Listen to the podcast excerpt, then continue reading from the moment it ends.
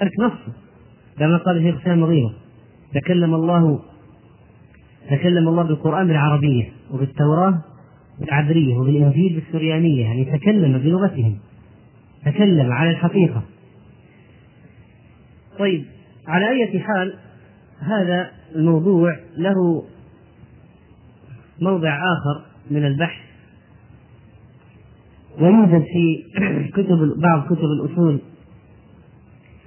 وعلى أي حال هذا الحديث الذي معنا الحديث العظيم الذي شرحنا جزءا منه وهو حديث أبي ذر رضي الله عنه عن النبي صلى الله عليه وسلم فيما يرويه عن ربي عز وجل أنه قال يا عبادي إني حرمت الظلم على نفسي وجعلت بينكم محرما فلا تظالموا.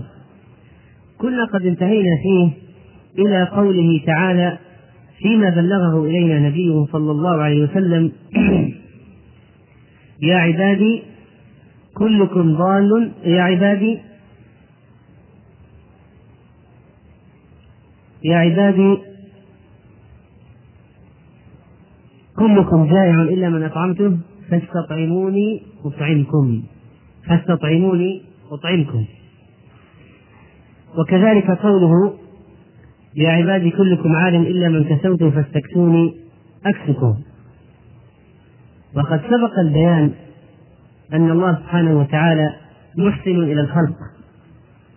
محسن إلى الخلق وأنه عز وجل غير محتاج إليهم وأن إرشاد العباد بالوحي إنزال الكتب وإرسال الرسل منا منه أحسن. وتوفيقهم للطاعة وإعانتهم على الطاعة التي لولاها ما قاموا بالطاعات منا منه وإحسان وإثابتهم على الطاعات وهو الذي أرشدهم إليها وهو الذي علمهم إياها وهو الذي وفقهم إليها وهو الذي أعانهم عليها ثوابه لهم عليها منا منه وأحسن ولا يستحقون شيئا. ولكن سبحانه وتعالى منة منه يعطيهم وإلا فلا يجب عليه شيء إلا ما أوجبه على نفسه. وقد أوجب على نفسه سبحانه أن لا يظلم. وذكرنا بعض أوجه بعض بعض أوجه الظلم التي تتضمن ما نفاه الله عن نفسه. فهو سبحانه وتعالى لا يحمل إنسان ذنب آخر. ولا يعاقب إنسان بشيء لم يفعله. ولا يبطل عملا صالحا لشخص فلا يعطيه عليه شيء. هذا من عدله. وهذا ما تقتضيه أسماؤه وصفاته.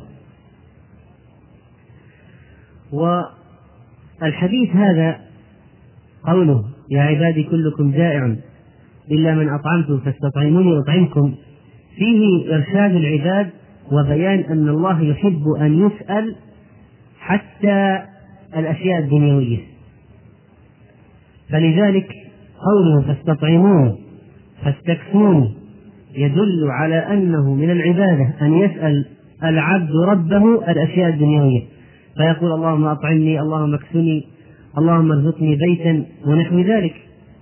فيسأل الله كل شيء ولا يقول هذا لا يليق. بعض الناس يقول لا يليق أن أسأله الطعام لا يليق أن أسأله الحذاء لا يليق أن أسأله اللباس. فنقول هذا خطأ وإنما ينبغي أن يسأل العبد ربه كل شيء كل الحاجات.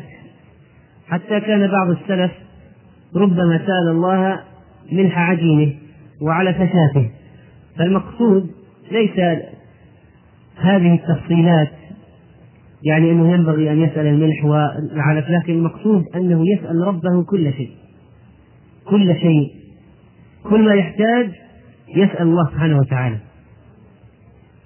ولا عبرة بما جاء عن بعض السلف أنه كان يستحي أن يسأل ربه الأشياء التي من مصالح الدنيا فإن العبرة بالسنة بالكتاب والسنة وما دامت السنة. قد دلت على أن العبد يسأل ربه عن الطعام والشراب والكساء. إذا فليسأل العبد ربه هذه الأشياء. وهذه السنة وكذلك قوله سبحانه وتعالى في هذا الحديث القدسي يا عبادي كلكم ضال إلا من هديته فاستهدوني أهدكم. قد بينا فيما سبق أنواع الهداية الأربع. فما هي أنواع الهداية؟ على كم نوع تقع الهداية؟ الأول الهداية إلى مصالح الدنيا مثل ما يهدي الطفل إلى التقام ثدي أمه ويهدي النمل والنحل إلى عملها. طيب. والثاني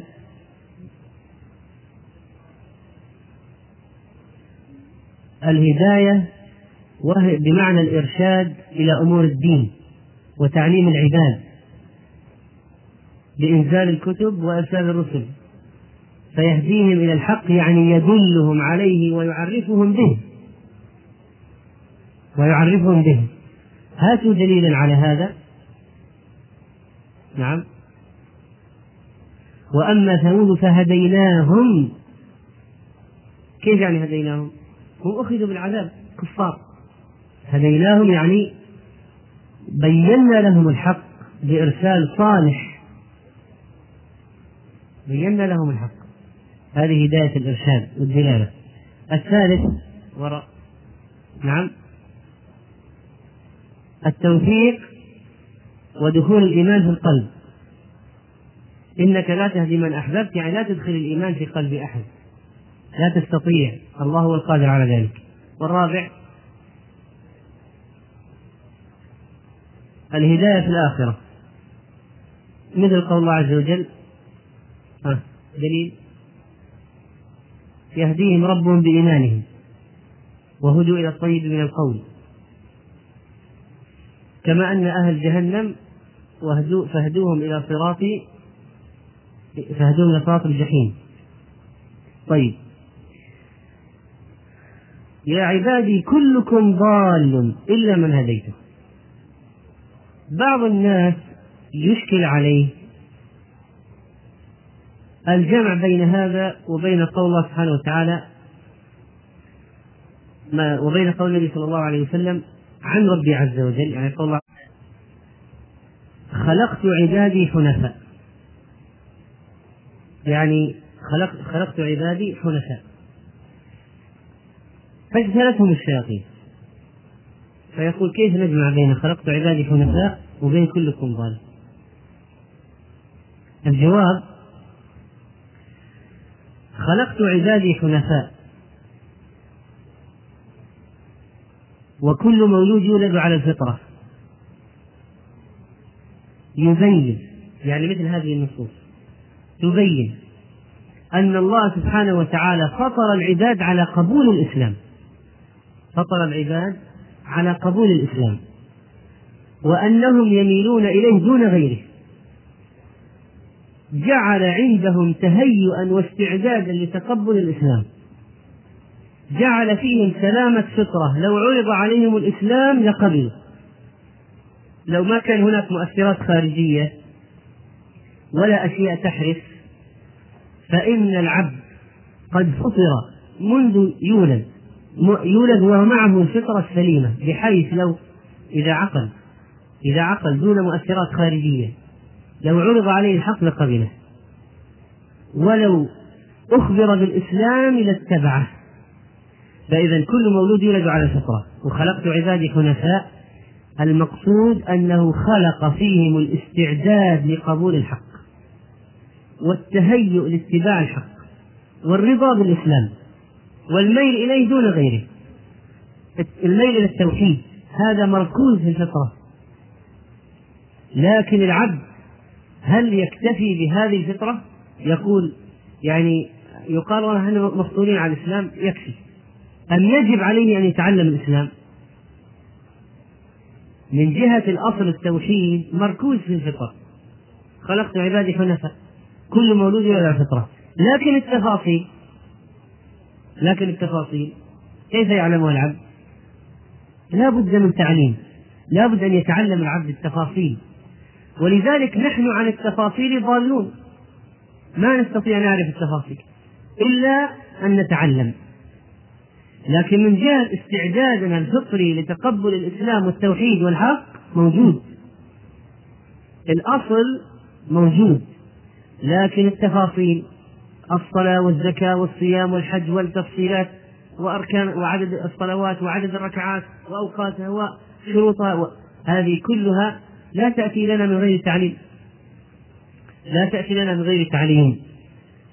فلذلك صحيح إنه كل مولود يولد على الفطرة لكن في نفس الوقت والله أخرجكم من بطون أمهاتكم لا تعلمون شيئا. فمن جهة الأصل نحن مفطورون على التوحيد وعندنا استعداد لتقبل التوحيد وتهيؤ لكن هل إذا ولدنا نعلم تفاصيل هذا الدين والصلوات والزكوات والنصاب والعدد والركعات والأركان والواجبات هل نعلم هذا؟ أبدا. والله أخرجكم من بطون أمهاتكم لا تعلمون شيء فلا تعلمون التفاصيل لكن عندكم استعداد وفطرة صحيحة لتقبل الحق. فلا إشكال إذن وليس هناك تعارض بين النصوص. وكذلك معنى قول الله عز وجل وجدك ضالا فهدى. فأنت غير عالم بتفاصيل هذا الدين إلا بعد أن أوحاه الله إليك. وكذلك أوحينا إليك روحا من أمرنا ما كنت تدري ما الإيمان ما الكتاب ولا الإيمان. فإذا الهداية لا تكون باجتماع الأمرين وجود الفطرة ويهديه الله لتعلم دينه. فيصير مهتديا بالفعل والواقع بعد أن كان مهتديا بالأصل ووجود ووجود القوة الداخلية والتهيؤ والاستعداد. فإذا اجتمع الأمران حصلت الهداية التامة وإن خذله الله طيب إليه من يحرفه ويجعل فطرته منتكبة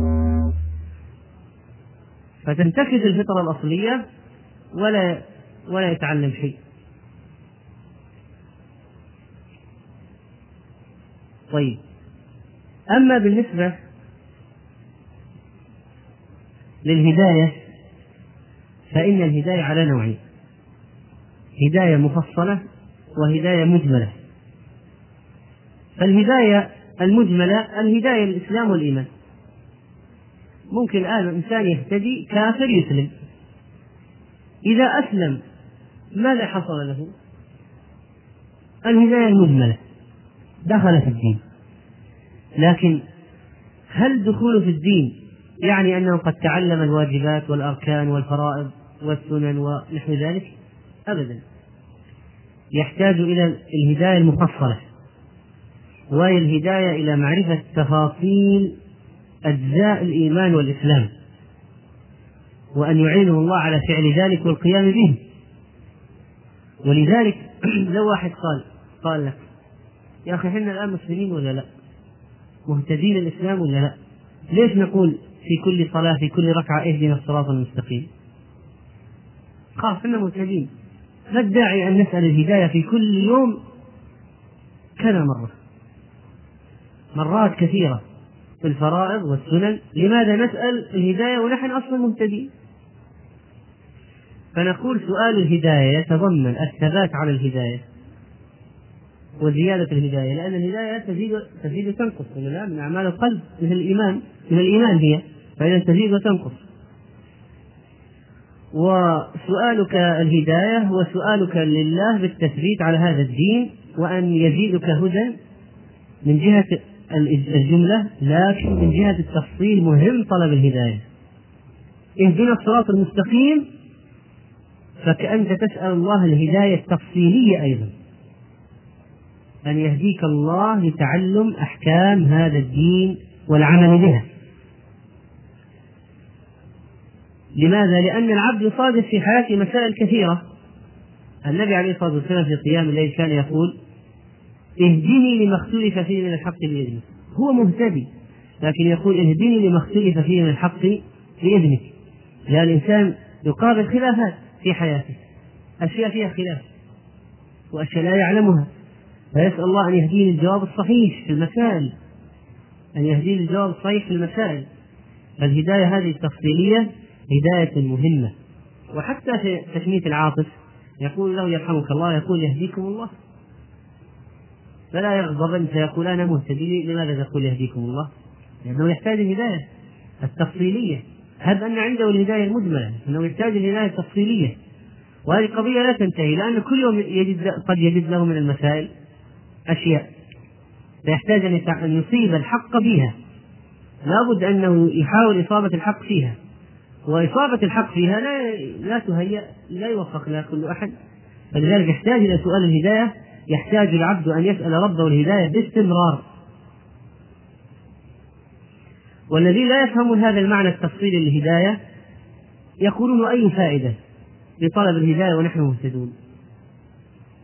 ولو كنت بعد الله يهديك يقول أنت تشتم يعني أو تسب. حنا مهتدين. فهذا لا يفهم إلا الهداية المجملة. يظن يعني الهداية للإسلام. و كان عليه الصلاة والسلام يسأل الله إني اللهم إني أسألك الهدى والتقى والعفاف والغنى وعلم عليه أن يسأل السداد والهدى. ف وقال له اذكر بالسداد سداد السهم وتسديدك بالقوس واذكر بالهداية طلب الهدى. هداية هدايتك الطريق. إذا أراد أن يسير في سفر يتحرى الطريق الذي يوصله ويسلكه معنى أنه يحرص على إصابة الحق والموافقة وأن يسلك سبيل الهدى. وكذلك فإن من الأمور التي وردت في هذا الحديث قوله تعالى فاستغفروني أغفر لكم. فاستغفروني أغفر لكم. ما هو الاستغفار؟ مأخوذ من الغفر وهو التغطية والستر ومنه المغفر الذي يستقى به في الحرب ويستر به الرأس من ضربات العدو. والمغفرة إذن في الشرع طلب العبد ربه أن يستر ذنبه والاستغفار طلب المغفرة كما يدل عليه الألف والسين والتاء في الكلمة. فاستغفروني. فالاستغفار طلب المغفرة والعبد يحتاج دائما المغفرة لأنه يخطئ بالليل والنهار. قال إنكم تخطئون بالليل والنهار وأنا أغفر الذنوب جميعا فاستغفروني أغفر لكم.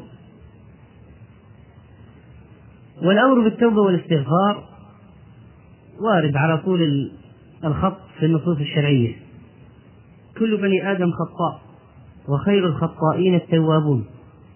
والنبي عليه الصلاة والسلام وهو النبي صلى الله عليه وسلم على ما حصل من كون الله قد غفر له ما تقدم من ذنبه وما تأخر كان يستغفر الله ويتوب إليه في اليوم أكثر من سبعين مرة ويقول إني لأستغفر الله وأتوب إليه كل يوم مئة مرة وقال يا أيها الناس توبوا إلى ربكم فإني أتوب إليه في اليوم مئة مرة. وهكذا يدل على أن إذا كان القدوة النبي صلى الله عليه وسلم الذي غفر له يفعل ذلك فنحن أحوج إلى ذلك وهو قدوتنا صلى الله عليه وسلم هو الذي علمنا هذا. وكما وكما علمنا وأمرنا بالتوبة والاستغفار فإنه صلى الله عليه وسلم قد بين لنا صيغ أيضا مثل دعاء سيد الاستغفار فهو صيغة. أستغفر الله وأتوب إليه صيغة. رب اغفر لي وتب علي إنك أنت التواب الرحيم. صيغة. فإذا الصيغ الصيغ مهمة. لأنه أمر بها بالتوبة والإستغفار ودل عليها بالنصوص. المغفرة أيضا على نوعين. المغفرة العامة لجميع الذنوب على نوعين. الأول المغفرة لمن تاب. كما في قوله تعالى قل يا عبادي الذين أسرفوا على أنفسهم لا تقنطوا من رحمة الله إن الله يغفر الذنوب جميعا. هذه الآية مع سبب النزول تبين أن العبد لا يجوز أن ييأس من مغفرة الله فيطلب المغفرة من الله وإن كان صادقا غفر الله له والله لا يتعاظمه ذنب. هذا القول هذا هذه المغفرة لكل ذنب لمن تاب منه مهما كانت ذنوبه. كل واحد يتوب من ذنب إذا كان صادقا يغفر له مهما كان ذنبه. وإذا وبذلك تعلم أن بعض الذين أخرجوا المبتدع قالوا المبتدع لو تاب لا يغفر له. ولو تاب. ويقال له كيف بمن أضللت؟ كيف بمن أضللت علمتهم بدعة وضل لا سبيل تعلم أن هذا قول مرجوح. هذا كيف بمن أضللت من, من الإسرائيليات أنه إذا تاب تاب الله عليه. صحيح أن البدعة خطيرة جدا بعد الشرك. وفوق القتل أسوأ من القتل. أبى الله أن يقبل لصاحب بدعة توبة. هذا محمول على التغليظ و لا يمكن أن يكون المقصود به ظاهره إذا أردت أن تنظر إلى النصوص الأخرى إذا صحت توبته. أو أن تقول ما يقبل له توبة حتى يدع بدعته. يعني ما يصلح مقيم على البدعة ويتوب. لا بد أن ينزع ويتوب ليقبل الله توبته فكون يعني جاء في بعض النصوص إن الله احتجر التوبة عن كل صاحب بدعة ونحو ذلك إذا ما ترك البدعة أما إذا ترك البدعة وتاب يدخل في إيش تفهم؟ إن الله يغفر الذنوب جميعا، أليست البدعة ذنب ولا لا؟ إن الله يغفر الذنوب جميعا إذا يغفر البدع إذا تاب منها صاحبها. انظر إليه وهو يقول في سورة سورة البروج. إن الذين فتنوا المؤمنين والمؤمنات لأن عرضوهم على النار وألقوهم في النار وحرقوا أولياءه إن الذين فتنوا المؤمنين والمؤمنات ثم لم يتوبوا فلهم عذاب جهنم.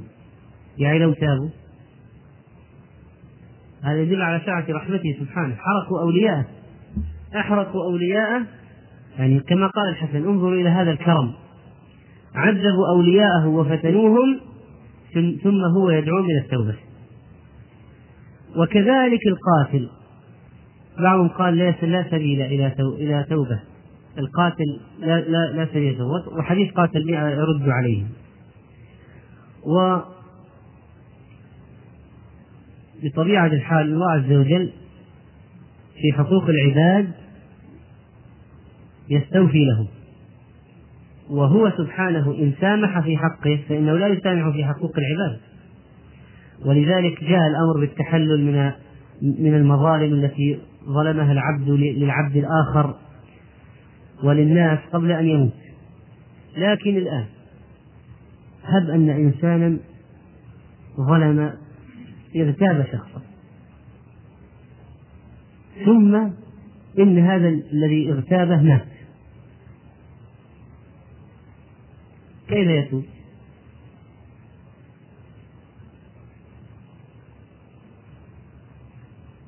هل له توبة؟ بعض الناس قد يقول لا توبة له. مات من أين يأتي به ليتحلل؟ كيف يحييه لا سبيل إليه. الجواب أن له توبة. يصدق الله ويدعو لمن اغتابه ثم لفت شيخ الإسلام ابن تيمية رحمه الله في شرح هذا الحديث النظر إلى مسألة لطيفة. قال حق المظلوم لا يسقط بمجرد التوبة. حق المظلوم لا يسقط بمجرد التوبة. هذا حق. ولكن وإذا لم يستطع الظالم الذي تاب أن يعوض المظلوم في الدنيا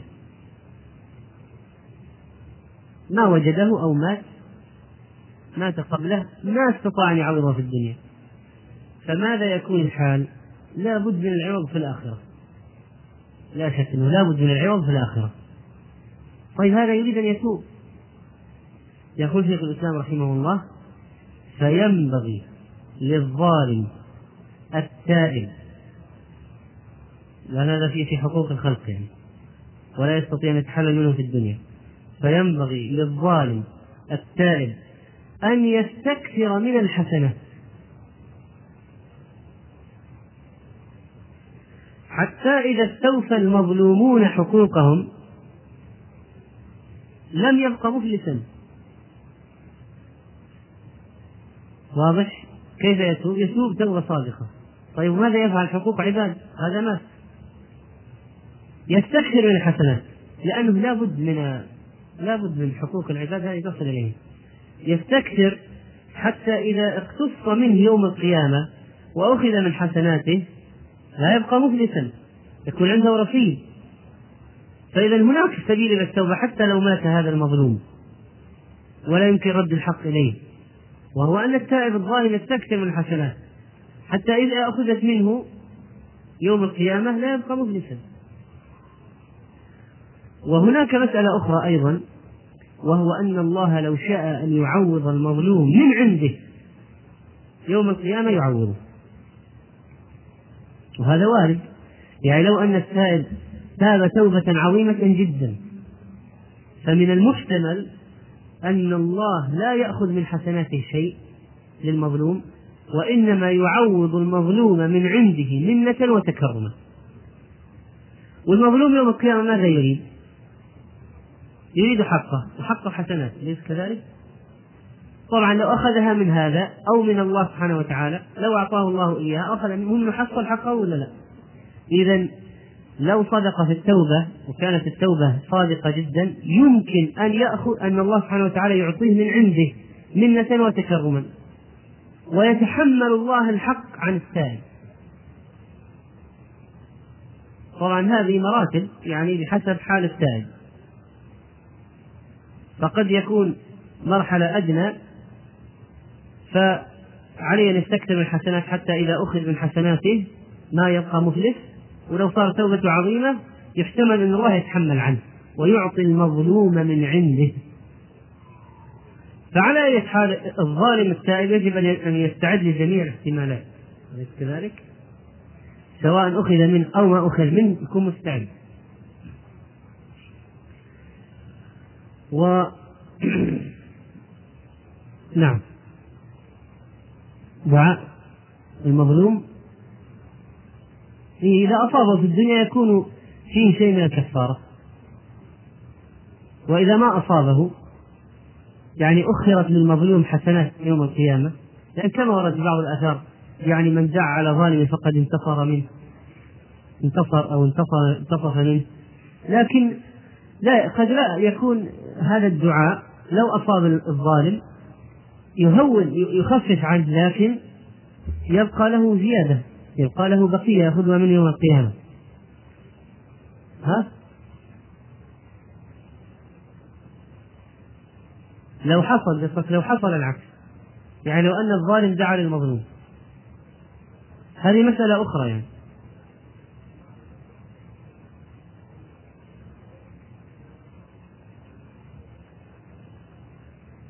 يعني الظالم يقول اللهم. إذا تاب يقول اللهم عوضه من عندك واحفظ لي حسناتي. طيب دعاء. لكن هل يضمن الاستجابة؟ يدعو يرجو يرجو. لكن لا يخلصه يقول خلاص أكيد أنه يعوض أنا يعني ما يدري. فالعبد معلق يعني بين الخوف والرجاء. طيب نحن الآن ذكرنا أن المغفرة على نوعين.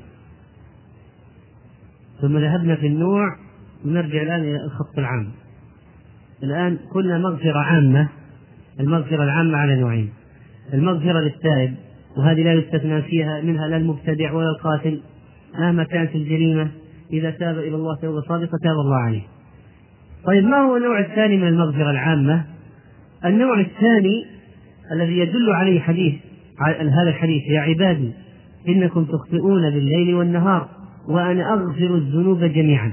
قلنا الوجه الأول من هذه المغفرة والوجه الثاني يكون المغفرة يكون بمعنى تخفيف العذاب أو تأخير يكون بمعنى تخفيف العذاب أو تأخيره. فتخفيف العذاب أو تأخير العذاب نوع من المغفرة العامة. يعني مثال تخفيف العذاب ما يقع لأبي طالب. كما قال النبي صلى الله عليه وسلم أن أبا طالب في ضحضاح من نار له شراكان من نار يغلي منهما دماغه. ماذا قال عليه الصلاة والسلام؟ قال ولولا أنا لكان في الدرك الأسفل من النار. طيب. وأيضا من نوع المغفرة العامة ما يدل عليه قوله تعالى ولو يؤاخذ الله الناس بما كسبوا ما ترك على ظهرها من دابة. ما ترك على ظهرها من دابة. فالآن كونه سبحانه وتعالى لا يؤاخذنا بما كسبت أيدينا ويعاقبنا ويدفع عنا أو يخفف عنا أو يؤخر هذا من جنس المغفرة العامة.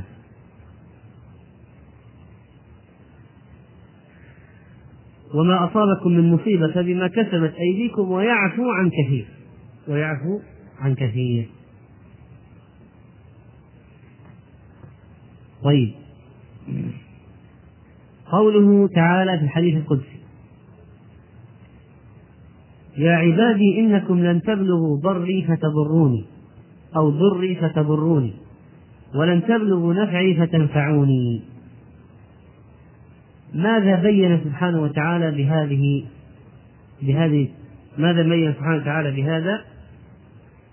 أنه ليس هو بإحسانه إلى الخلق عندما يجيب دعاءهم ويغفر زلاتهم ليس بمن يستعيض بذلك منهم جلب منفعة أو دفع مضرة يعني كأنه يقول لهم لا تظنوا أني حين أغفر لكم ذنوبكم وأجيب دعاءكم أني أطلب منكم على هذا العمل وهو المغفرة والإجابة أطلب منكم شيء. لا أطلب منكم جلب منفعة ولا دفع مضرة. كما هي عادة المخلوقين بين بعضهم. فإن المخاليق إذا أعطى الواحد منهم للآخر شيئا فإنه يرجو منه نفعا مقابلا. أو أن يدفع عنه ضررا. إما يعطيه لأنه يريد منه منفعة أو ليتقي شره. هذا المخلوق يعطي المخلوق بناء على هذا. ولذلك قال الله عز وجل بعد هذا مباشرة قال فاستطعموني أطعمكم فاستكسوني أكسكم فاستغفروني أغفر لكم. نعم. ماذا قال بعدها مباشرة؟ يا عبادي إنكم لن تبلغوا ضري فتضروني ولن تبلغوا نفعي فتنفعوني. فوجود هذه العبارة بعدما مضى يدل على أنه يقول لهم مهما أحسنت إليكم فإني لا أريد منكم شيئا ولا أطلب منكم شيئا ولا أحتاج إليكم البتة. فأنا لا أهدي المهتدي وأطعم المستطعم وأكفي المستكفي أطلب منكم نفعا. ولا إذا غفرت لكم أخاف ضرركم فأنا أغفر لكم. فإنكم لن تستطيعوا ولن تبلغوا نفعي ولا ضري. ولن تبلغوا. بل إن دعاءكم بالاستطعام والاستغفار هو من تقديري. هو من تقديري. سبحانه يقول هو من تقديري. ومن إقداري لكم عليه. لولا أني أقدرتكم على الدعاء بالاستطعام والاستكتاء والاستغفار ما دعوتموني ولا أعطيتكم فلا فلا يظنن ظان أن فلا يظنن ظان أن هذه الأشياء هي أني أني أريد منها مقابلا من العباد فإن سبحانه وتعالى قل هو الله أحد وما قدر الله حق قدره قل هو الله أحد الله الصمد ما معنى الصمد؟ ما معنى الصمد؟ قيل فيها معاني الجليل الذي كمل في جلاله والعظيم الذي كمل كمل في عظمته والشريف الذي كمل في سؤدده وقيل غير غير الأجوف. وقيل الذي يصمد لحوائج خلقه فلا ينفذ ما عنده ولا يحتاج إليهم سبحانه وتعالى. وهو الغني عنهم. الصمد يصمد لحوائج الخلائق ولا ينقص من عنده شيء. طيب. وكذلك فإنه سبحانه وتعالى ليس كالسيد مع عبده ولا كالوالد مع ولده ولا كالأمير مع رعيته. يعني يعلمهم أن يطلبوا منه هذه الأشياء أو يأمرهم وينهاهم لينتفع. لا. فإن الأمير مع الرعية والوالد مع الولد والعبد مع السيد إذا أمر إذا أمروا من تحتهم بأشياء أو نهوهم عن أشياء ما فإنما ذلك لانتفاعات. ينتفع بذلك.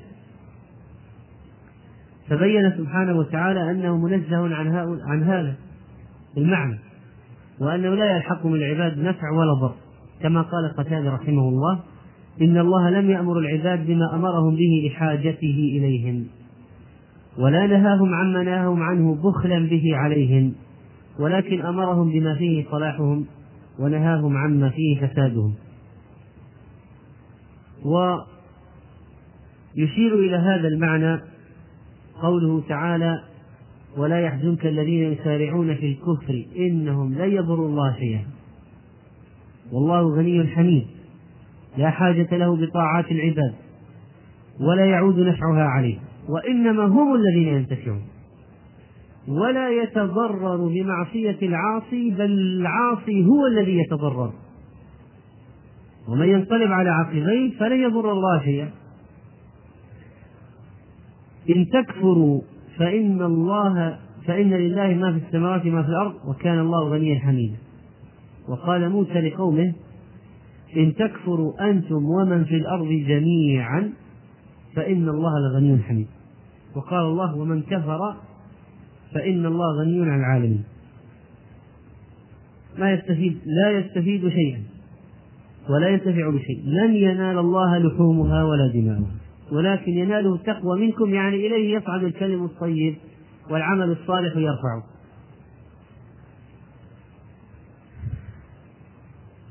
هذا حتى لا يلتبس الأمر على بعض الناس الذين يقولون لماذا يريد الله منا أن نطيعه؟ لماذا يريد الله أن لا نعصيه؟ لماذا أمرنا ولماذا نهانا؟ لماذا ألزمنا؟ فنقول إنه يحب أن يطيعه العباد يحب ولا إنكار في ذلك. ويكره أن يعصيه العباد ولا إنكار في ذلك. لكن لو أطاعوا أو عصوا لا انتفع ولا تضرر. يحب من عباده أن يتوبوا ويرغب ويرغب إليهم أن يتوبوا ويطلب منهم أن يتوبوا ويطلب منهم أن يعبدوه. يأمرهم لكن لا ينتفع بشيء مما يفعل. وكذلك فإنه أرحم بعباد من الوالدة بولدها وهو يفرح إذا أقبل عليه عبده وإذا تاب إليه عبده يفرح ويضحك. ويحب هذا الفعل. نعم. لكن لا لكنه لا ينتفع لا ينتفع بشيء سبحانه لأنه غني عنه. وكذلك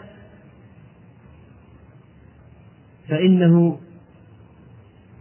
سبحانه وتعالى ذكر بعد ذكر بعد ما تقدم أن بر العباد وفجور العباد الذي هو طاعتهم ومعصيتهم لا يزيد في ملكه ولا ينقص. إن تتأمل ترتيب الحديث تجد أن بعضه مبني على بعض وأن العبارات ترتيب العبارات وراء بعض مفاهيم ينبني بعض على بعض أشياء ينبني بعض على بعض. يعني لما ذكر كذا ذكر كذا لما ذكر كذا أتبعه بكذا. لما ذكر استطعموني استكسوني استغفروني بين لهم بين لهم بعد ذلك أنه غير محتاج إليهم. وتأكيدا للمعنى ذكر أن برهم وفجورهم لا يزيد في ملكه ولا ينقص.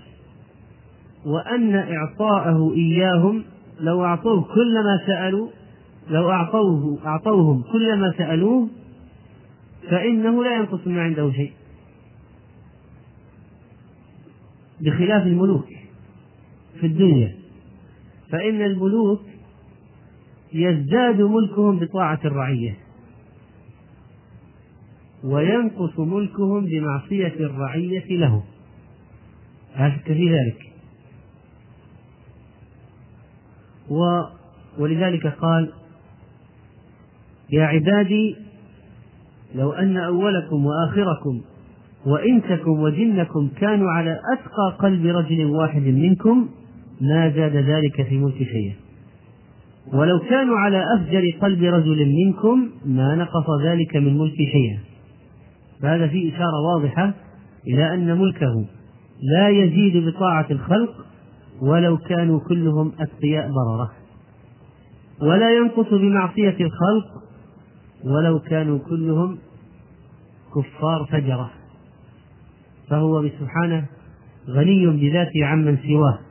وله الكمال المطلق في ذاته وصفاته وأفعاله فملكه كامل لا نقص فيه بوجه من الوجوه وليس بمحتاج إلى أحد من الخلق وجميع الخلق لو كانوا على صفة أتقى رجل ما زاد ذلك في ملكه لأنه ليس بمحتاج إليهم ولا قد جناح بعوضة ولو كان كل الخلق على أفجر واحد هذا أفجر واحد في الأرض لو كل الخلق على شاكلة فرعون مثلا ما نقص ذلك شيئا ما عند الله ولا تضرر من ذلك بشيء. لو عصوه كلهم ما تضرر بشيء. لكن لو أن كل الرعية عصت عصت ملكا من الملوك ما يستطيع أن يفعل شيئا. ربما إنهار ملكه. يعني كلهم تمردوا عليه. لكن الله لو كل العباد تمردوا عليه ولا شيء ولا شيء. سبحانه وتعالى. وهذا من جلالة يعني هذا الحديث. وهذا عندما يقال يعني كيف نقرر عظمة الله في النفوس؟ نحن الدعاة والخطباء والناس الذين نعلم الخلق كيف نقرر عظمة الله في النفوس؟ ماذا نعلم الناس؟ هذا حديث مهم جدا يعني في تقرير عظمة الله في النفوس وشرحه للعامة وتدريسه مهم جدا وتبيينه لأنه يقرر عظمة الله في نفوس الناس. وهذا الأحاديث دراسته مما يزيد الإيمان ولا شك في ذلك. لجلالة معانيه ومحتواه من وما تضمنه من الأمور العظيمة الجليلة. و كذلك فإنه سبحانه وتعالى بين في هذا الحديث يستفاد الحديث أن أصل البر والفجور في القلب. ولهذا قال لو أن أولكم وآخركم وإنسكم وجنكم كانوا على أتقى قلب رجل واحد منكم. وقال هناك على أفجر قلب رجل منكم. فمعناها ما هو مصدر الفجور في الإنسان أو مصدر التقى في الإنسان؟ القلب. فهو الجارحة التي إذا صلحت صلح الجسد وإذا فسدت فسد الجسد. التقوى ها هنا وأشار إلى صدره. ثم إنه سبحانه وتعالى ذكر حال هؤلاء العباد لما قال اسألوني استهدوني استطعموني استكسوني قال لهم بعد هذا لو أن أولكم وآخركم وإنسكم وجنكم كانوا في صعيد واحد فسألوني فأعطيت كل إنسان منهم مسألته ما نقص ذلك مما عندي إلا كما ينقص المخيط إذا أدخل البحر. إذا أدخل البحر. هذا يدل على إيش؟ يقول اسألوني واطمئنوا. ما ينقص مما عندي شيء. مهما سألتموني. مهما أعظمتم في المسألة. فإنه لا ينقص مما عندي شيء. ولو كلكم اجتمعتم في صعيد واحد إيش ما هو المقصود من الصعيد الواحد؟ يعني أن يطلبوا في نفس الوقت. لأن البشر الآن يمكن أن يعطي فلان ثم يعطي فلان ثم يعطي فلان. ما يستطيع يعطيهم كلهم في نفس الوقت. هذا على مقدوره بعد في الإعطاء. يعني يعطي فلان بمقدوره. أما الله عز وجل لو كل العباد والإنس والجن وقفوا في صعيد واحد يعني في نفس في الوقت نفسه في وقت واحد سألوه كلهم في وقت واحد.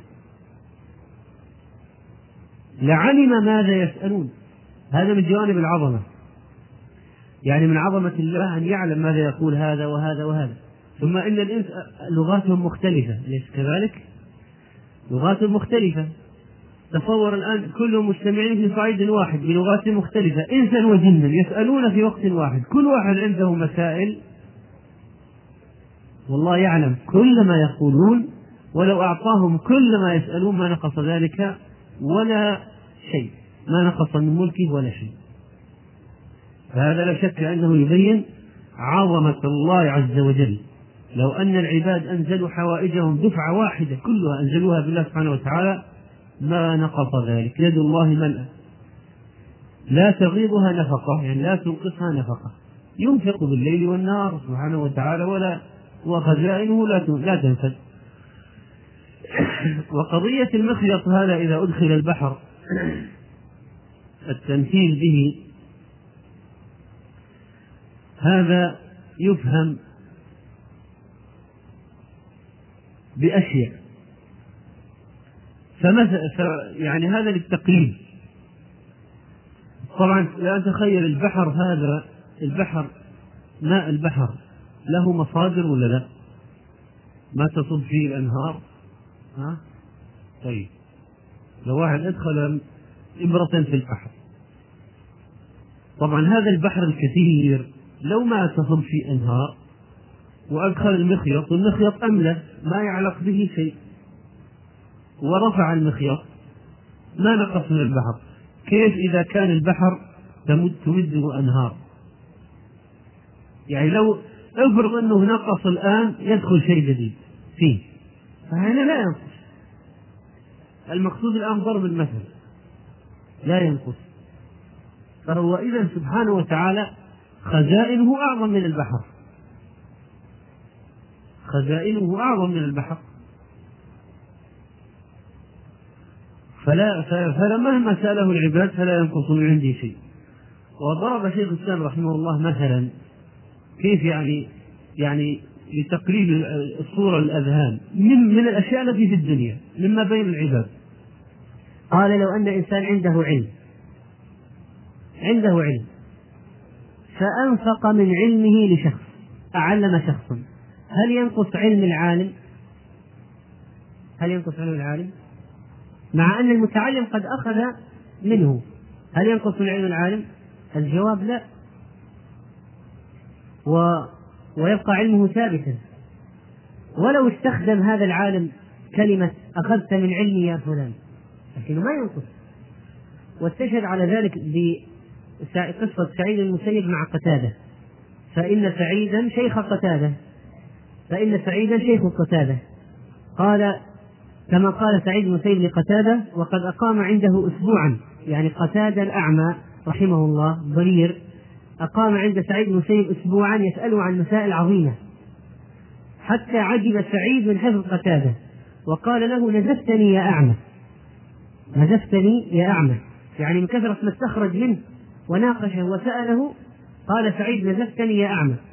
فهل ما ما الآن أن علم سعيد نقص بإجابات قتادة؟ بإجاباته لقتادة؟ لا ما نقص. ومعلوم قال شيخ الإسلام ومعلوم أن قتادة لو تعلم جميع علم سعيد لم يزل علمه من قلبه كما يزول الماء من القليل. ما نقص شيء من علمه. فإذا سبحانه وتعالى لا ينقص منه لا ينقص من من من خزائنه شيء ولا ينقص من عنده شيء.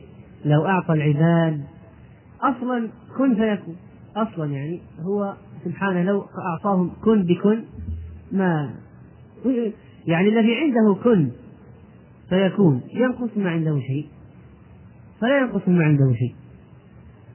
طيب فإذا هذا يدل على سعة ملكه عز وجل وأنه سعة ملكه عز وجل وأنه لا ينقص ما عنده شيء وأنه جواد ماجد يفعل ما يريد.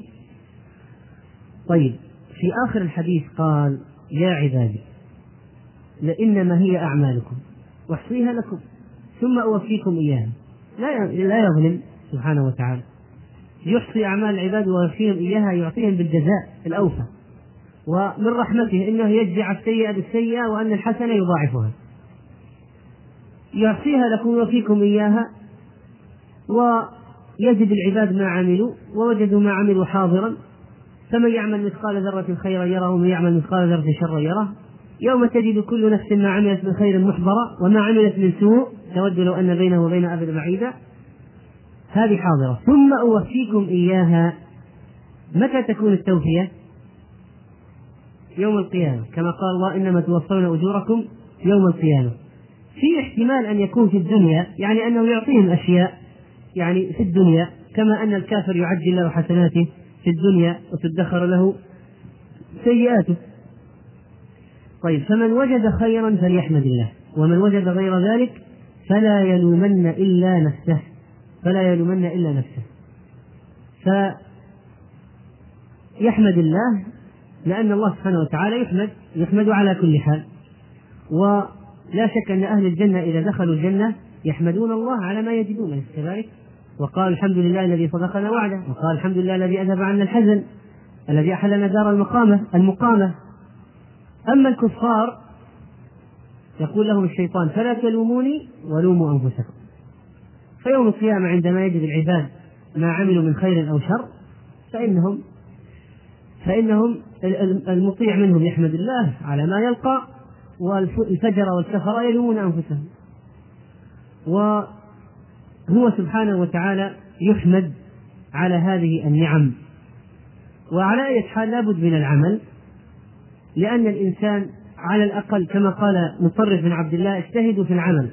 فإن يكن الأمر كما نرجو من رحمة الله وعفوه كانت لنا درجات الجنة. وإن يكن الأمر شديدا كما نخاف ونحاذر لم نقل يعني يوم القيامة ربنا أخرجنا نعمل صالحا غير الذي كنا نعمل. يعني على الأقل لا نلوم أنفسنا. لو ما وجدنا ما نقول يا ليتنا يا ليتنا عملنا صالحا. فإذا يقول اعملوا الآن في الدنيا حتى لا تلوموا أنفسكم في الآخرة.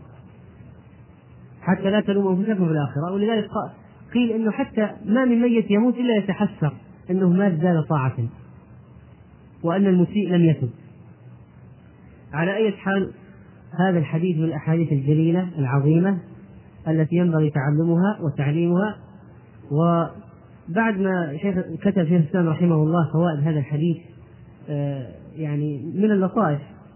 قال هذا باب واسع لشرحه موضع غير هذا وإنما نبهنا على ما في هذا الحديث ما في الحديث.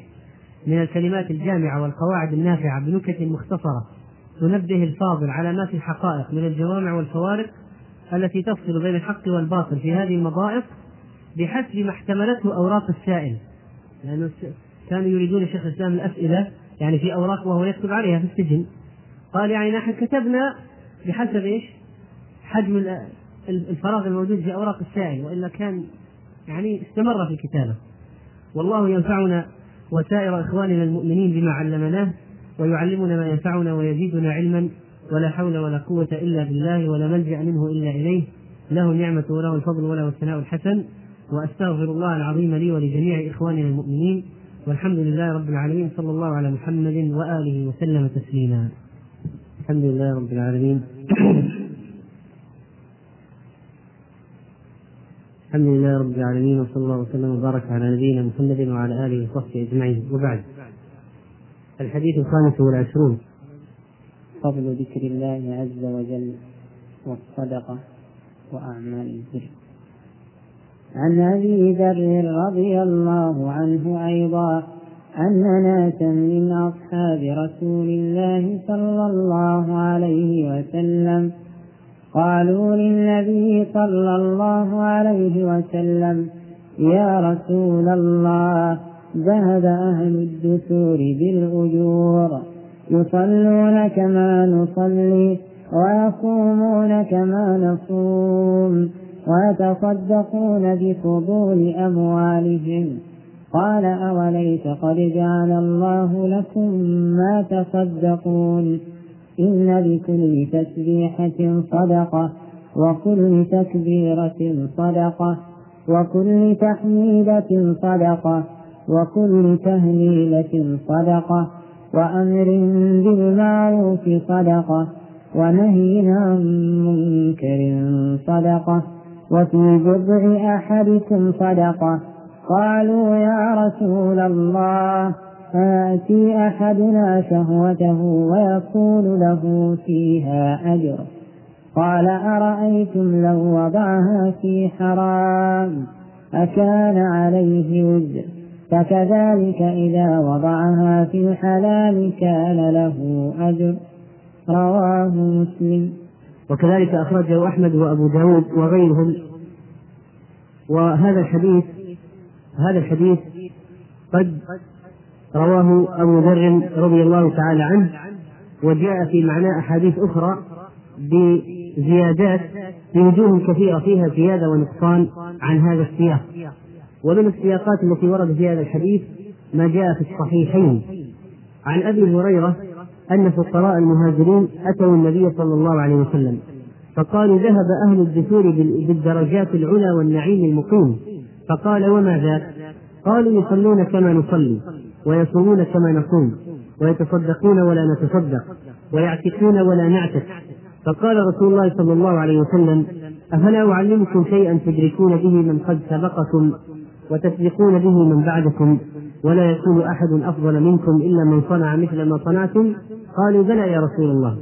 قال تسبحون وتكبرون وتحمدون دبر كل صلاة ثلاثا وثلاثين مرة.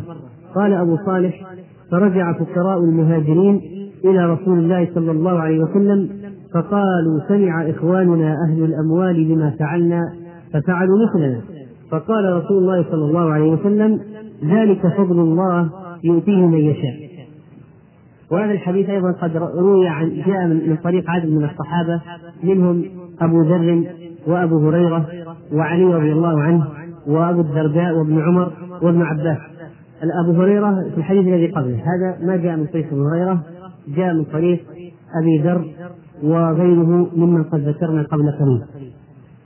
وهذا الحديث لا شك أن فيه دلالة على ما كان عليه صحابة النبي صلى الله عليه وسلم من حرصهم على الأعمال الصالحة وقوة وقوة رغبتهم في الخير وأنهم كانوا يحزنون إذا فاتهم شيء من أبواب الخير. وهذا دليل على قوة الإيمان. فإن المؤمن يحرص أن يتزود من الطاعات ويتزود من الخير في جميع الأبواب وأن يزداد من الحسنات بقدر ما يمكنه. فلو فاته شيء تحسر تحسر عليه. وهذا لا شك من علامات من علامات قوة الإيمان والحرص على الخير. ولذلك حزن هؤلاء الفقراء لما رأوا بابا مهما من أبواب الحسنات لا يستطيعون أن يدخلوا منه أو أن يلجوه وهو آه، الصدقة نظرا لفقرهم وقلة ذات يدهم. وهذا نظير ما حصل منهم رضي الله تعالى عنهم في مسألة الجهاد. فإن الأغنياء كان بإمكانهم أن يشتروا السلاح والدواب وأن يخرجوا للجهاد وأن يخرجوا غيرهم من الجهاد بخلاف الفقراء الذين قال الله سبحانه وتعالى فيهم ولا على الذين إذا ما أتوك لتحملهم قلت لا أجد ما أحملكم عليه. تولوا وأعينهم تفيض من الدمع حزنا ألا يجدوا ما ينفقون. فإذا هؤلاء إذا هؤلاء تحسروا على ما فاتهم من الثواب بسبب عدم وجود الأموال لديهم. والحديث فيه يا رسول الله ذهب أهل الدثور بالأجور ذهب أهل الدثور بالأجور. هذا يدل على الغبطة. هذا يدل على الغبطة. يعني أن الفقراء قد غبطوا الأغنياء وكل من المسلمين على الغنى الذي أعطاهم الله إياه. قالوا يا رسول الله ذهب أهل الدثور بالأجور. فالغبطة إذن الغبطة أمر مباح ولا يكون حسدا مذموما ولا أمرا من الشيطان بل هو أمر حسن. الإنسان يريد أن يلحق بغيره من أهل الفضل دون أن يتمنى زوال الفضل عن أهله دون أن يتمنى زوال ذلك عنهم يريد أن يكون مثلهم ولا يتمنى أن يزول عنهم ذلك. فهذه الغبطة إذا أمر محمود. وقال في حديث الباب يا رسول الله في حديث في حديث الأربعين يا رسول الله ذهب أهل الدثور بالأجور ذكر أشياء من الصدقات لا توجد في حديث الصحيحين ولعل لكمال سياقه ولأن فيه أشياء أكثر اختاره النووي رحمه الله في الأربعين مع أن حديث الصحيحين الذي ذكرناه قبل قليل لا شك أن أنه أن كونه في الصحيحين يعني أنه أقوى. لكن الإمام النووي رحمه الله يختار يختار من الطرق ومن الروايات ما يكون في ما يكون أكمل من جهة المحتوى وما اشتمل عليه من الأمور. ولعله لذلك اختار رواية مسلم على رواية الصحيحين. على أي حال سنشرح إن شاء الله كلا الروايتين. أما بالنسبة لقوله جاء الفقراء جاء الفقراء في رواية مسلم أن أناسا من أصحاب النبي صلى الله عليه وسلم الفقراء إذا هم مجموعة من أصحاب النبي عليه الصلاة والسلام منهم أبو هريرة وأبو ذر الغفاري وأبو الدرداء كما جاء في مجموع الروايات وجاء أيضا في رواية أن زيد بن ثابت منهم. ويعكر عليه أنه جاء في بعض الألفاظ من فقراء المهاجرين من فقراء جاء فقراء المهاجرين. لكن لو دخل واحد فيهم من الأنصار لا إشكال من جهة التغليب. يعني أن كان أغلبهم كانوا يمكن كلهم مثلا إلا واحد أو كانوا من فقراء المهاجرين. فلو دخل معهم واحد من الأنصار لا يعتبر ذلك مخلا بالتعبير إخلالا يمنع إخلالا يقال بأنه يمتنع أن لا يصلح أن يقال بهذا. لا المسألة إذا واسعة في التعبير. أكثرهم من فقراء المهاجرين قالوا يا رسول الله ذهب أهل الدثور بالأجور. أما الدثور فجمع دثر والدثر هو المال الكثير. الدثر هو المال الكثير. وجاء في قوله جاء في رواية أهل الدثور من الأموال. وهذا للبيان من هنا للبيان. وجاء في رواية ذهب أهل الدور من الأموال لكن رجح الحافظ رحمه الله تعالى أنه وهم وأن الصواب الدثور. ذهبوا بأي شيء؟ ذهبوا بالأجور يعني أخذوا أجورا عظيمة على أعمالهم في الصدقات. وفي رواية الصحيحين بالدرجات العلى والنعيم المقيم. أما الدرجات العلى العلى جمع فما هو مفردها؟ ها؟ عالي؟ عالية العلا العلا. أيوه. إذا الدرجات العلى جمع العلا جمع علياء العلا جمع علياء طيب العلياء مؤنث ولا مذكر؟ مؤنث. ما هو مذكره؟ الأعلى. الأعلى مذكر. والعلياء مؤنث والعلا جمع العلياء. العلا جمع العلياء. والدرجات العلى هذه هل هي درجات معنوية؟ يعني مقامات عند الله أو درجات حسية يعني درجات الجنة. كلاهما محتمل هذا وهذا. ذهبوا بالدرجات العلى إما علو قدر عند الله أو درجات الجنة. لأن درجات الجنة حسية ما هو الدليل على ذلك؟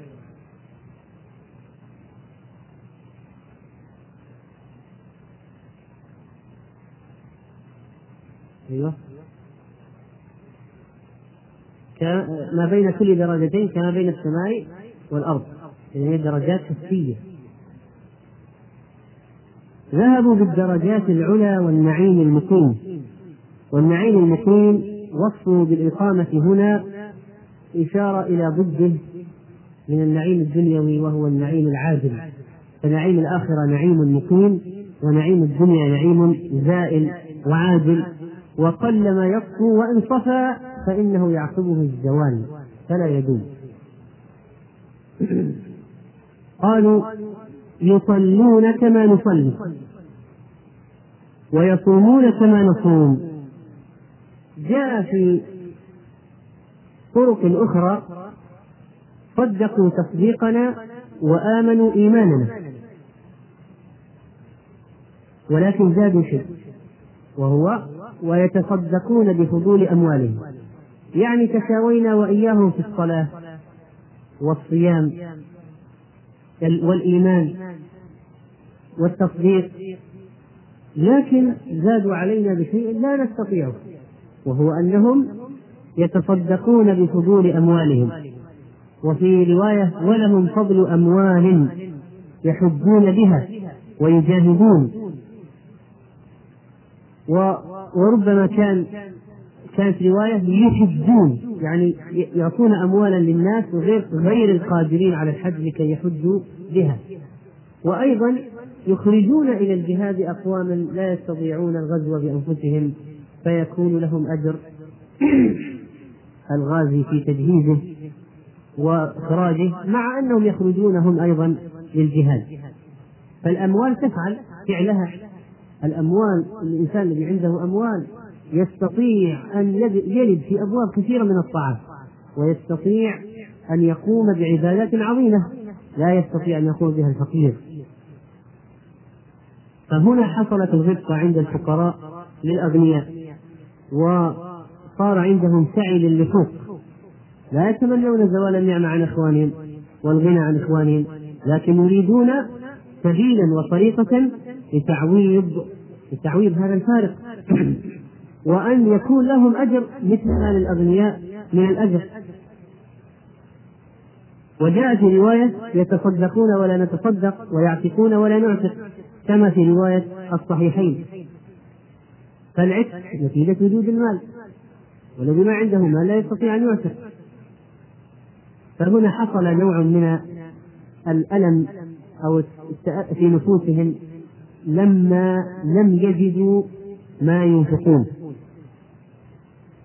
وهنا يقف النبي صلى الله عليه وسلم وقفة المربي مع أصحابه. هؤلاء الضعفاء الفقراء الذين يتألمون لعدم وجود المال. فيجد عنده الحل الشافي والجواب الوافي عن هذا الأمر الذي سألوا عنه. والنبي عليه الصلاة والسلام لا شك أنه يريد أن يرتاح هؤلاء وأن يجدوا تعويضا عما فاتهم. ولذلك فإنه عليه الصلاة والسلام كان حريصا على أن يبين لهم مجالات من الخير يستطيعون بها إدراك من سبقهم وتعويض ما فاتهم. فدلهم صلى الله عليه وسلم على هذا الأمر بقوله أوليس قد جعل الله لكم ما تصدقون؟ وفي رواية الصحيحين أفلا أعلمكم شيئا تدركون به من قد سبقكم وتسبقون به من بعدكم ولا يكون أحد أفضل منكم إلا من صنع مثل ما صنعتم. وجاء العرض بطريقة بطريقة ألا أو باستعمال أفلا أو تحضيضا لهم وترغيبا ولفتا للنظر فيما سيدلهم على إلى ما سيدلهم عليه. وقال في رواية يا أبا ذر ألا أعلمك كلمات تقولهن يا أبا ذر إنه كان السائل في بعض الروايات وفي رواية مسلم عن أبي ذر. ألا أعلمك كلمات تقولهن؟ في رواية الصحيحين أدركتم من سبقكم يعني من أهل الأموال الذين امتازوا عليكم بالصدقة.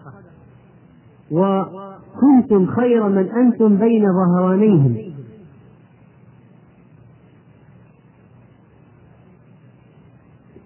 بين ظهرانيهم يعني الناس الذين تعيشون بينهم. ولا يكون أحد ولا يكون أحد أفضل منكم. الآن هل ما سيأتي يجعلهم يدركون أو يجعلهم يسبقون هناك فرق لأن الإدراك يعني مساواة. أما السبق يعني أن يتعداه. فعندنا تدركون وعندنا تسبقون. طبعا يمكن أن نجمع لأن السبق يتضمن الإدراك. هل تستطيع أن تسبقه دون أن تدركه؟ ها؟ لا. فأنت إذا أردت اللحوق به أو اللحاق به أدركته أسرعت. فأدركت فسبقت. أسرعت فأدركت فسبقت طبعا هذا يكون بحسب النية في العمل والإخلاص فيه والمتابعة للسنة. هل يكون مثله أو يكون أسبق يسبقه؟ ثم هل الآخر سيعمل بهذا العمل أو أنه سيبقى على صدقاته ولا ينافس الفقير في الذكر الذي علم علمه الفقير؟ إذا قضية أن يدركه أو يسبقه هذه تختلف باختلاف الأشخاص الأعمال شروط الأعمال التي يقومون بها. ولذلك لاحظ أنه استثنى قال إلا من عمل مثل عملكم. إلا من عمل مثل عملكم. فلو أن الأغنياء عملوا مثل عملهم أو فقراء عملوا مثل العمل هذا الذي سيدلهم عليه؟ ما هو هذا العمل؟ في رواية مسلم ذكر مجموعة من الأعمال مجموعة من الصدقات. إن لكل تسبيحة صدقة وكل تكبيرة صدقة وكل تحميدة صدقة وكل تهليلة صدقة وأمر بالمعروف صدقة ونهي عن منكر صدقة وفي بضع أحدكم صدقة. في رواية الصحيحين دلهم على الأذكار التي بعد الصلاة. قالوا بلى يا رسول الله قال تسبحون وتكبرون وتحمدون دبر كل صلاة ثلاثا وثلاثين مرة. فلاحظ أنها رواية مسلم يعني تحوي عددا أكبر من الصدقات غير المالية من الصدقات.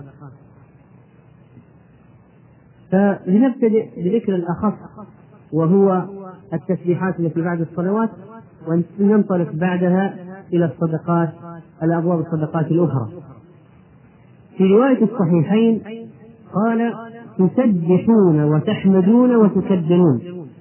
تسبحون وتحمدون وتكبرون. دبر. كل صلاة ثلاث وثلاثين مرة. طيب تسبحون وتحمدون وتكبرون. معناها تقول سبحان آه، تسبحون وتكبرون وتحمدون.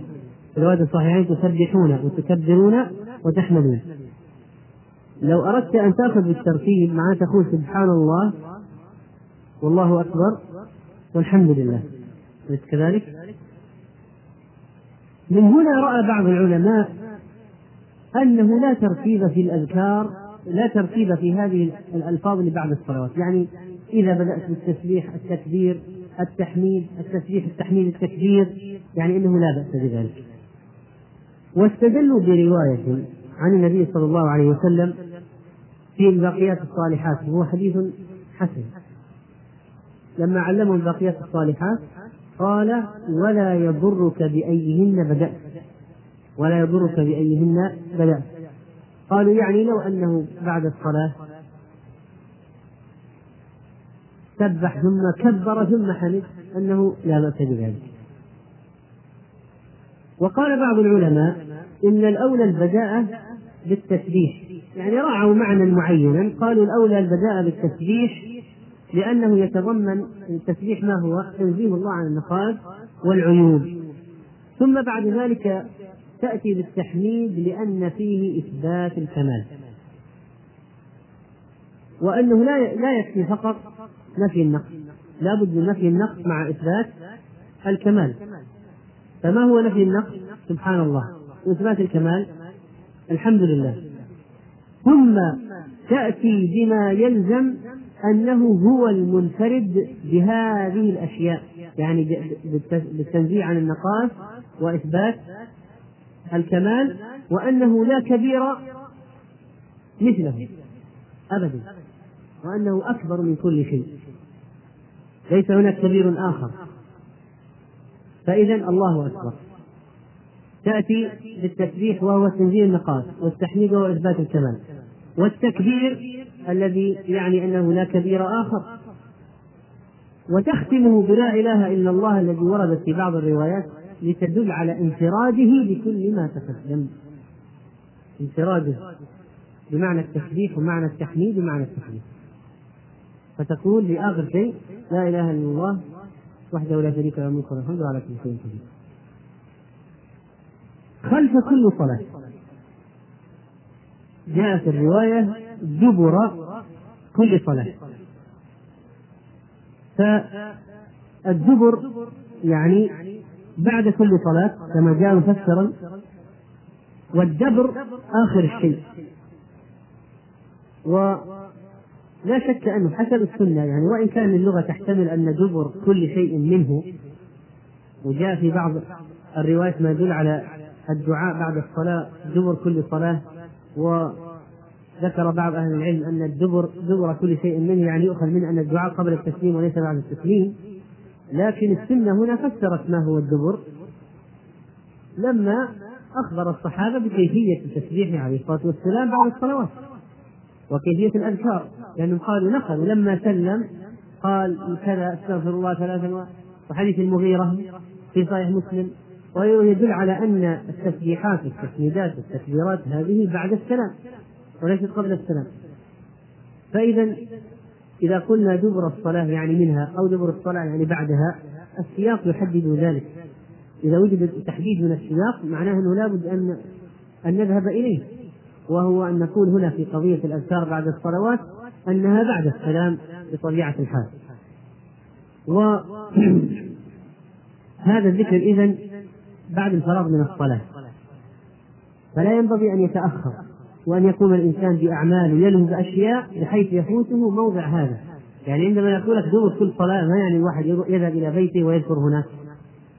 أو يذهب ويتغدى ثم يذكر هذه الأذكار. لأنه ما تحصل الفضيلة إلا إذا جعلها دبر الصلاة. فإذا عليه أن لا ينشغل بطعام أو ذهاب ثم يذكرها وإنما متى تقع على الوجه الأفضل؟ إذا جاء بها دبر الصلاة يعني مباشرة. طبعا لا يضر أن يوجد قبل أستغفر الله ثلاثا اللهم أنت السلام هذه السنة. وكذلك لو قال واحد أريد أن أليس قد ثبت في السنة قراءة آية الكرسي بعد الصلاة؟ فإذا أريد أن أقرأ آية الكرسي أولا ثم آتي بالأذكار. نقول لا بأس لا بأس فهي أمور متصلة بعد الصلاة. طيب. قوله صلى الله عليه وسلم. تسبحون وتكبرون وتحمدون دبر كل صلاة. كل صلاة هذه تشمل النفل أو أن الأمر مقتصر على الفرض. ظاهر الكلام ظاهر ظاهر الحديث إنه يشمل الفرض والنفل يعني قول كل صلاة يشمل الفرض والنفل لكن أكثر العلماء حملوه على الفرض. طبعا واضح إنه من السنة اخذوا ذلك. هل نقل أنه كان بعد صلاة الضحى أو بعد السنن الرواتب مثلا يقول ذلك؟ فما دام ما نقل إلا بعد الفرائض اذا نحمله على الفرائض. هذا رأي أكثر العلماء في هذه المسألة. وخصوصا أنه قد جاء في صحيح مسلم عن كعب بن عجرة تقييد هذه الأذكار بالمكتوبة. طيب. الآن لما يقول تسبحون وتكبرون وتحمدون دبر كل صلاة ثلاثا وثلاثين مرة. المسألة الأولى هنا في العدد. لاحظ معي. تسبحون وتكبرون وتحمدون ثلاثة وثلاثين. هل يعني نقول سبحان الله 11 الحمد لله 11 11 والله أكبر 11 يصير المجموع 33 هل هذا هو المعنى؟ اصبر دع يعني العادة يعني وما ألفناه. لكن نفكر الآن من ناحية الأسلوب الخطاب. تسبحون وتكبرون وتحمدون دبر كل صلاة ثلاثا وثلاثين مرة. هل يعني أننا إذا أتينا من كل واحدة في أحد عشر مرة نكون قد أتينا بهذه الثلاث والثلاثين هذا أمر محتمل. يعني السياق اللفظ يحتمل. بل إن بعض الرواة فهم هذا وهو سؤيل بن أبي صالح كما رواه مسلم رحمه الله تعالى. لكن لم يتابع عليه يعني كان فهما خاصا به ما تابعه عليه. الرواة. وليس في الحديث التصريح بذلك أن أحد عشر من كل واحدة. هذا يمكن يعني يفهم لكن ليس هو ليس هو تصريحا هذا فهم ليس بتصريح. والأظهر أن المراد بالمجموع لكل فرد. 33 من كل واحدة. 33 من كل واحدة. فكأن المعنى تسبحون خلف كل صلاة ثلاثا وثلاثين وتحمدون ثلاثا وثلاثين وتكبرون ثلاثا وثلاثين. طيب. هنا تأتي مسألة أخرى. وهي هل نقول سبحان الله الحمد لله الله أكبر سبحان الله الحمد لله الله أكبر سبحان الله الحمد لله الله ثلاثة وثلاثين أولا نقول سبحان الله سبحان الله سبحان الله سبحان الله. ثلاثة وثلاثين الحمد لله الحمد لله الحمد لله. ثلاثة وثلاثين الله أكبر الله أكبر الله ثلاثة وثلاثين العلماء نعم العلماء يعني بعضهم قال بهذا وبعضهم قال بهذا. تجوز بعض كلا الأمرين. يعني لا بأس أن يأتي بهذا ويأتي بهذا إن كلاهما يفهم. و لأنه قال في الحديث حتى يكون منهن كلهن ثلاث وثلاثون ثلاث حتى يكون منهن كلهن ثلاث وثلاث. إيش إعراب ثلاث؟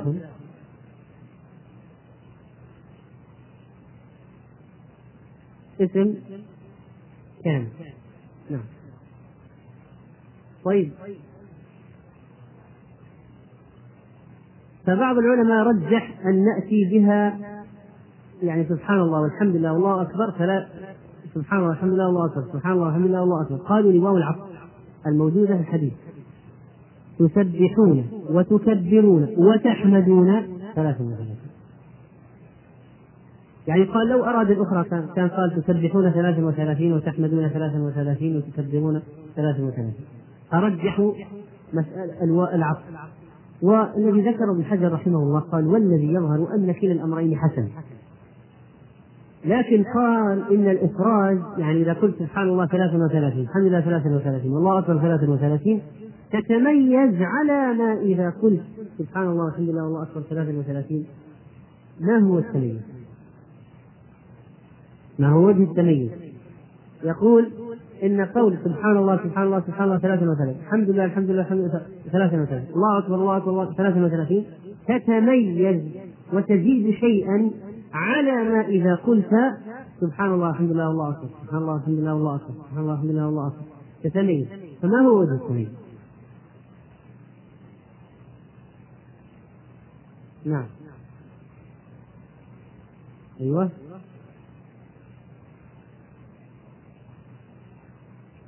وهي ومن ناحية الألفاظ نفس الشيء صح ولا لا؟ أقول من ناحية الألفاظ لا فرق فتلفظها النتيجة النهائية 99 مرة لكن كما ذكر الإخوان هنا الفارق أنك. أنك ستزيد في عدد حركات الأنامل لأنك إذا قلت سبحان الله والحمد لله والله أكبر سبحان الله والحمد لله والله أكبر سبحان الله والحمد لله والله أكبر. كم مرة ستحرك الأصابع؟ 33 مرة. لكن لو قلت سبحان الله سبحان الله سبحان الله سبحان الله سبحان الله سبحان الله والحمد لله 33 والله أكبر 33 كم مرة تحرك الأنامل؟ 99 وبناء على حديث أحمد الصحيح واعقدن بالأنامل فإنهن مسؤولات مستنطقات. يكون يعني الإفراد إفراد كل واحدة على حدة بثلاث وثلاثين مع عقد الأنامل بها أفضل من جهة من جهة اشتراك الأنامل أكثر في العدد والحركة في الحركة في الحركة فإذا كلا الأمرين جائز والأمر فيه سعة نعم. ولو إنسان يعني لاح له ترجيح معين أخذ به فلا بأس. لا بأس. الأمر واسع. ما في إلزام بشيء معين. وهنا ننبه على مسألة الالتزام بالعدد وعدم الزيادة. عدم الزيادة. ولا يظل الزيادة خير. لا. ما دام وردت هذه الأذكار بعد الصلوات بعدد معين نلتزم بالعدد. إلا إذا وجد عدد آخر. ثبت في السنة. فمثلا قد ثبت في السنة مجيء جاء في السنة التسبيح عشر والتحميد عشر والتكبير عشر. هذه قد ثبتت يعني المستعدل مثلا بعد الصلاة ورد التسبيح عشر والتحميد عشر والتكبير عشر. وكذلك فإنه قد ثبت عند الأربعة رواية سبحان الله خمسة وعشرين والحمد لله خمسة وعشرين ولا إله إلا الله خمسة وعشرين والله أكبر خمسة وعشرين. إذا هذه ثبت. فإذا نعمل به ننوع. وجاء كذلك سبحان الله ثلاثا وثلاثين والحمد لله ثلاثا وثلاثين والله أكبر أربعة وثلاثين. وجاءت أيضا قبل النوم. وجاء أيضا سبحان الله ثلاثا وثلاثين. الحمد لله ثلاثا وثلاثين. الله أكبر ثلاثا وثلاثين وتمام المئة لا إله إلا الله وحده لا شريك له. إذا العشر والخمس وعشرين والثلاث وثلاثين كلها واردة. فيمكن الإنسان ينوع ويأتي بهذا وهذا وهذا. أما الإتيان بعدد لم ترد به السنة أو الزيادة على ذلك هذا لا يصلح أن يعمله الإنسان. وإذا تعمده وداوم عليه يقع في البدعة و لا لا عبرة بالنسيان والخطأ والسهو، لا الإنسان كثيرا ما يسهو ويخطئ في العدد فلا نقول ابتدعت زدت يعني مبتدع لأن زيادته غير مقصودة. لأن زيادته غير مقصودة. لا هنا نتكلم على بعد الصلاة. أما غير وقت الصلاة مفتوح. مفتوح. ذكرت بأجرها وتستكثر. ما شئت إلا رجل قال أكثر أو زاد على أو زاد عليه. ما أتى أحد بأفضل مما قال إلا رجل زاد أو جاء بأكثر زاد على ما قال الذي ذكرها مئة. معناها أن الباب مفتوح. طيب. الآن الأغنياء سمعوا بالكلام. ووصل الخبر إلى الأغنياء. فقام الأغنياء بهذه الأذكار هنا رأى الفقراء أنه أنهم أن الأغنياء قد ساووهم أيضا في هذه الفضيلة. فرجع فقراء المهاجرين إلى رسول الله صلى الله عليه وسلم فقالوا سمع إخواننا أهل الأموال بما فعلنا ففعلوا مثله. فقال رسول الله صلى الله عليه وسلم ذلك فضل الله يؤتيه من يشاء. خلاص هنا الآن نرضى بما قسم الله ورفعنا بعضكم فوق بعض درجات. نحن قسمنا بينهم معيشتهم في الحياة الدنيا. إذا نسلم. نسلم.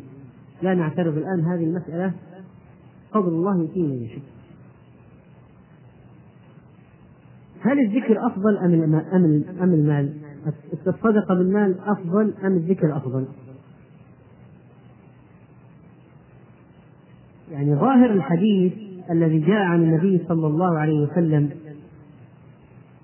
بهذا الخصوص وهو قوله عليه الصلاة والسلام ألا أنبئكم بخير أعمالكم وأزكاها عند مليككم وأرفعها في درجاتكم وخير لكم من إنفاق الذهب والفضة. وخير لكم من أن تلقوا عدوكم فتضربوا أعناقهم ويضربوا أعناقكم. قالوا بلى يا رسول الله. قال ذكر الله عز وجل. رواه أحمد وهو حديث صحيح. هذا نص أن الذكر أفضل من الصدقة. يعني من ناحية الجنس يعني جنس الذكر أفضل من جنس الصدقة. جنس الذكر أفضل من الصدقة. لكن يمكن أن تكون صدقات معينة أفضل من جزئية في الذكر. فقد تكون مثلا لصدق النية فيها وعموم نفعها وشموله وتعديه وحاجة المسلمين إليها قد تكون أفضل. لكن جنس الذكر أعلى من جنس الصدقة وأكثر أجرا. وأكثر أجرا. جنس الذكر أفضل من جنس الصدقة. طيب الحديث هذا حديث الصحيحين انتهى الآن حديث الصحيحين انتهينا من قضية الأذكار التي بعد الصلوات ورجوع الفقراء المهاجرين والشكوى النبي صلى الله عليه وسلم و فيها حرص الأغنياء على الأجر، يعني الأغنياء ما قالوا طيب هذه بنتركها للفقراء مساكين ما عندهم خلهم خلهم الأذكار ونحن لا الصدقات لا هم أيضا حريصون على الأجر وهم يريدون المزيد ولذلك لما تعلموها عملوا به. وهذا يدل على المسابقة إلى الأعمال المحصلة للدرجات لأن الأغنياء بادروا. وكذلك الحديث هذا يدل على أن العمل السهل قد يكون أفضل من العمل الذي أشق منه. يعني قاعدة الثواب على قدر المشقة ليست مضطردة ليست مضطردة هي من ناحية العموم يعني الأكثر الغالب. أو إذا أخذت في باب معين يعني قلت في باب الإنفاق كل ما كان أشق على النفس كل ما كان يعني كل ما كان أكثر كل ما كان الواحد مثلا في الذكر كلما أجهد نفسه في الذكر أكثر كل ما كان أفضل. في الأذكار المفتوحة يعني يسبح ألف أحسن من يسبح مئة ثواب على قدر المشقة. لكن ليس بمضطرد وخصوصا عندما تتفاوت الأبواب تقارن مثلا ذكر مثلا بجهاد جهاد. أشق أو ذكر بالصيام. واحد صائم ما ذكر. واحد ذاكر ما صام. صحيح الصيام قد يكون أشق لكن لأن حركة اللسان أسهل من فطم النفس عن الجوع عن عن العطش وعن الطعام والشراب والنكاح. لكن فالشاهد يعني هذه مسألة ليست مضطردة ويدل عليها حديث النبي صلى الله عليه وسلم لما خرج على زوجته وكانت على الحال كانت بعد صلاة الصبح تعالى النهار وهي جالسة وهو ذكر أذكار معينة ومشى وكان عمله أفضل من عمله أفضل من عملها. فالحديث يدل على أن فضل الله واسع أنه يؤتي الأجر العظيم على العمل اليسير.